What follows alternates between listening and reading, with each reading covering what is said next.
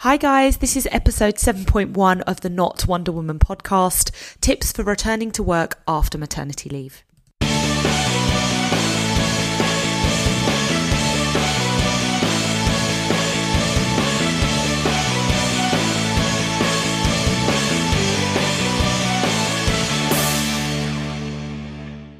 Welcome to the Not Wonder Woman podcast. No capes, no superpowers, just hustle.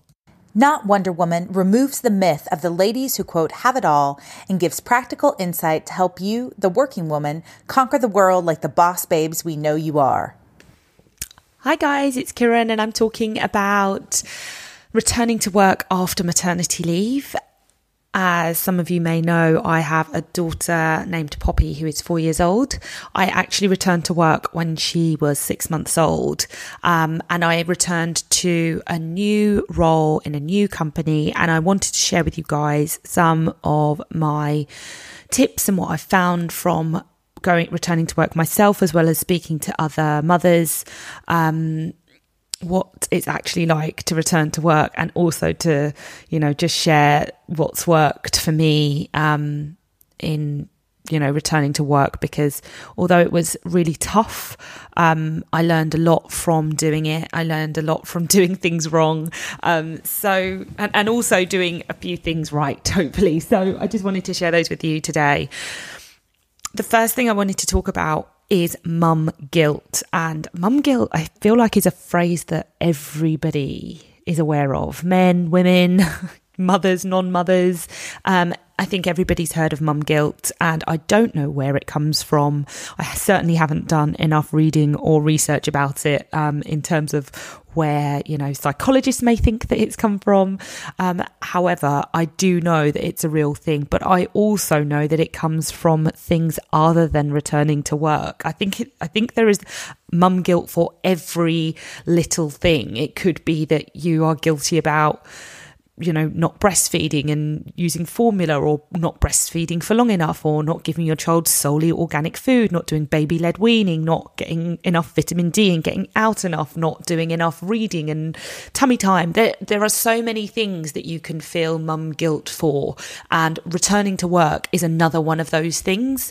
I don't think that it's exclusive to working mothers. So, uh, you know, don't think that this is solely about work. I think if you spoke to some of your friends who aren't returning to work or aren't returning to work yet, they will tell you that there are other things that they feel guilty about. So I just wanted to sh- share that one with you.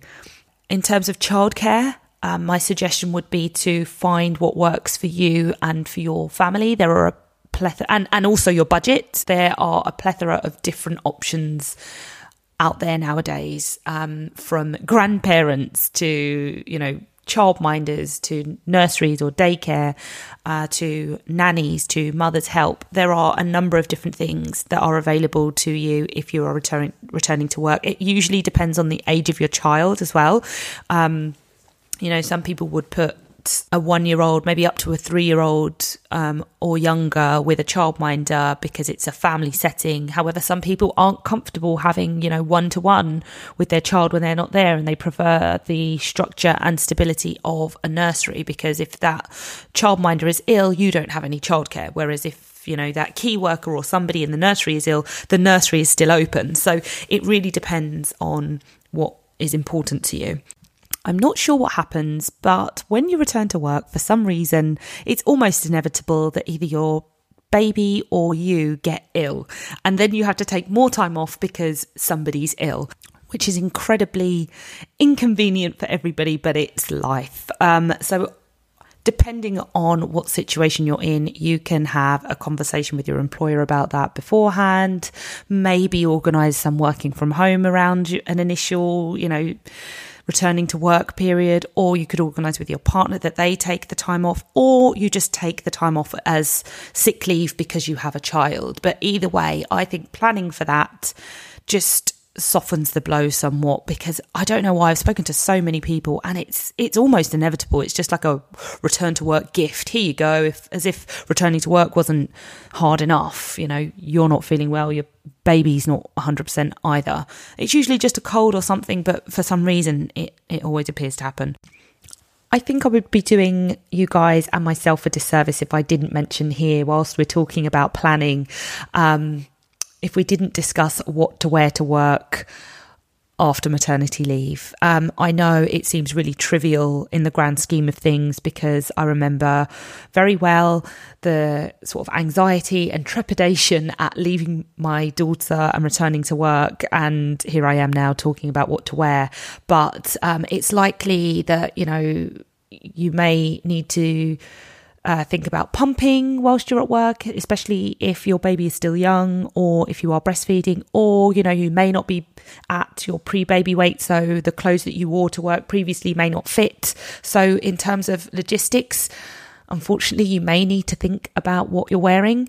Um, I'm not going to talk about it too much here. I did do a post on my blog, corporatestylestory.com, um, what to wear to work after maternity leave. And there are some tips on there about what to wear if you are breastfeeding, um, what to wear just it, to, to sort of refresh your wardrobe. So have a look at that one. And I'll also link it on notwonderwoman.com. So you have sorted out childcare, you have um, sorted out what you're wearing. One of the things that I will say that you need to get really good at doing is maximizing your lunch break. Um, I use my lunch break sometimes to do absolutely nothing and go for a walk and just to sit or, you know, get away from my desk and really just take that hour or 45 minutes or whatever it is to myself. I have been known to use my lunch break to do the online shop, to go to the post office, to write out birthday cards to people, to RSVP to birthday invites for Poppy because, you know, these small people have better social lives than some of us. Um, I have also been known to use it to have my hair blow dried, to have my nails done, to have lunch with friends, to go for a walk in the sunshine. Sometimes I walk work through my lunch break. Essentially, that is a period of time that you can use to do what you want. Um, so use it wisely. Another thing I wanted to talk about was um, communicating with people at work, and I think this is one of the the things that I didn't do very well. I did not discuss with my employer where I needed you know, less work or, you know, help with things. I was just getting on with it because I didn't want anybody to think that I couldn't handle the work and, you know, I had a child and therefore couldn't, you know, keep up because, you know, it, it was a difficult transition period. I was just doing it all. And it does sometimes, you know, get to a point where you think, hold on, I can't work this much. Um, I need to speak to somebody about maybe putting some different processes in place or maybe expanding my team. Um, if you keep working the job of two people, your business doesn't know that they need to add more resource in your team. I don't think you do anybody a favor, least of all yourself, by taking on too much because actually there's only so much one person can do. And being vocal and getting support from your employer is really important to prevent overwhelm and burnout. So, you know, just have those conversations. Usually, if you work for a big corporate, there's a team that looks after these kind of things, like somebody in HR, somebody in charge of wellness. If you work for a smaller organization, sometimes that person is your direct line manager. So, you know, you need to you need to be able to have those conversations. Um, but first and foremost, your health and your well being comes first. So do not burn yourself out because if you burn yourself out, who is looking after your child? So just being mindful of what is actually realistic for one person to do is really important. Talking about um, being able to have those conversations that are important to make sure that you're, you know, getting the support that you need I have mentioned in a blog post that it's important to understand why you're returning to work. And I know a lot of you are going to think, well, don't be silly, Kiran, it's a financial reason. And that's, of course, you know, the reason for most of us. We're not going to work for free unless you're volunteering. And even then, I think you're getting something out of it. You're getting, you know, skills or experience. But in terms of returning to work after maternity leave, you will find that your, um, priorities have changed and therefore um, exactly what you want to what you're happy to spend your time doing has changed.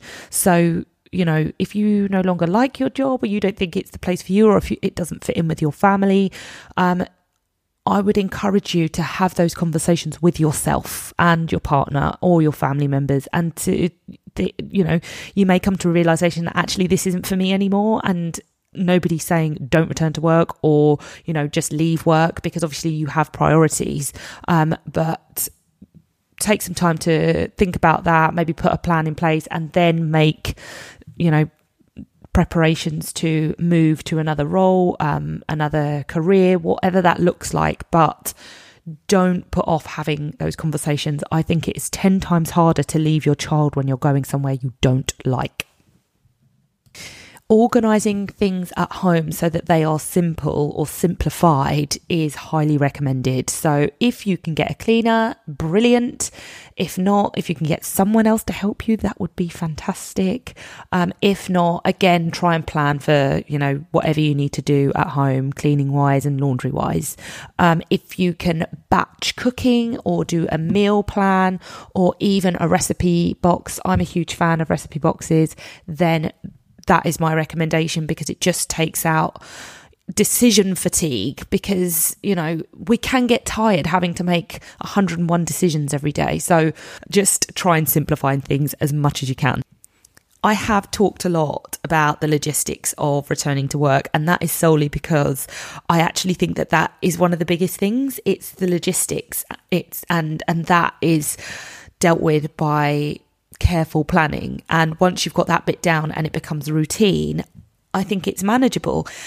I have discussed uh, making sure that when you go to work, it's to somewhere that you enjoy and where you like the job. And that is really important because, you know, you want to make sure that you're spending this time away from your child doing something that you like. And I've encouraged you to have those conversations with yourself if that isn't the case. My parting words to you are to be confident because you can totally go to work and do a fantastic job and go home and be a fantastic mom.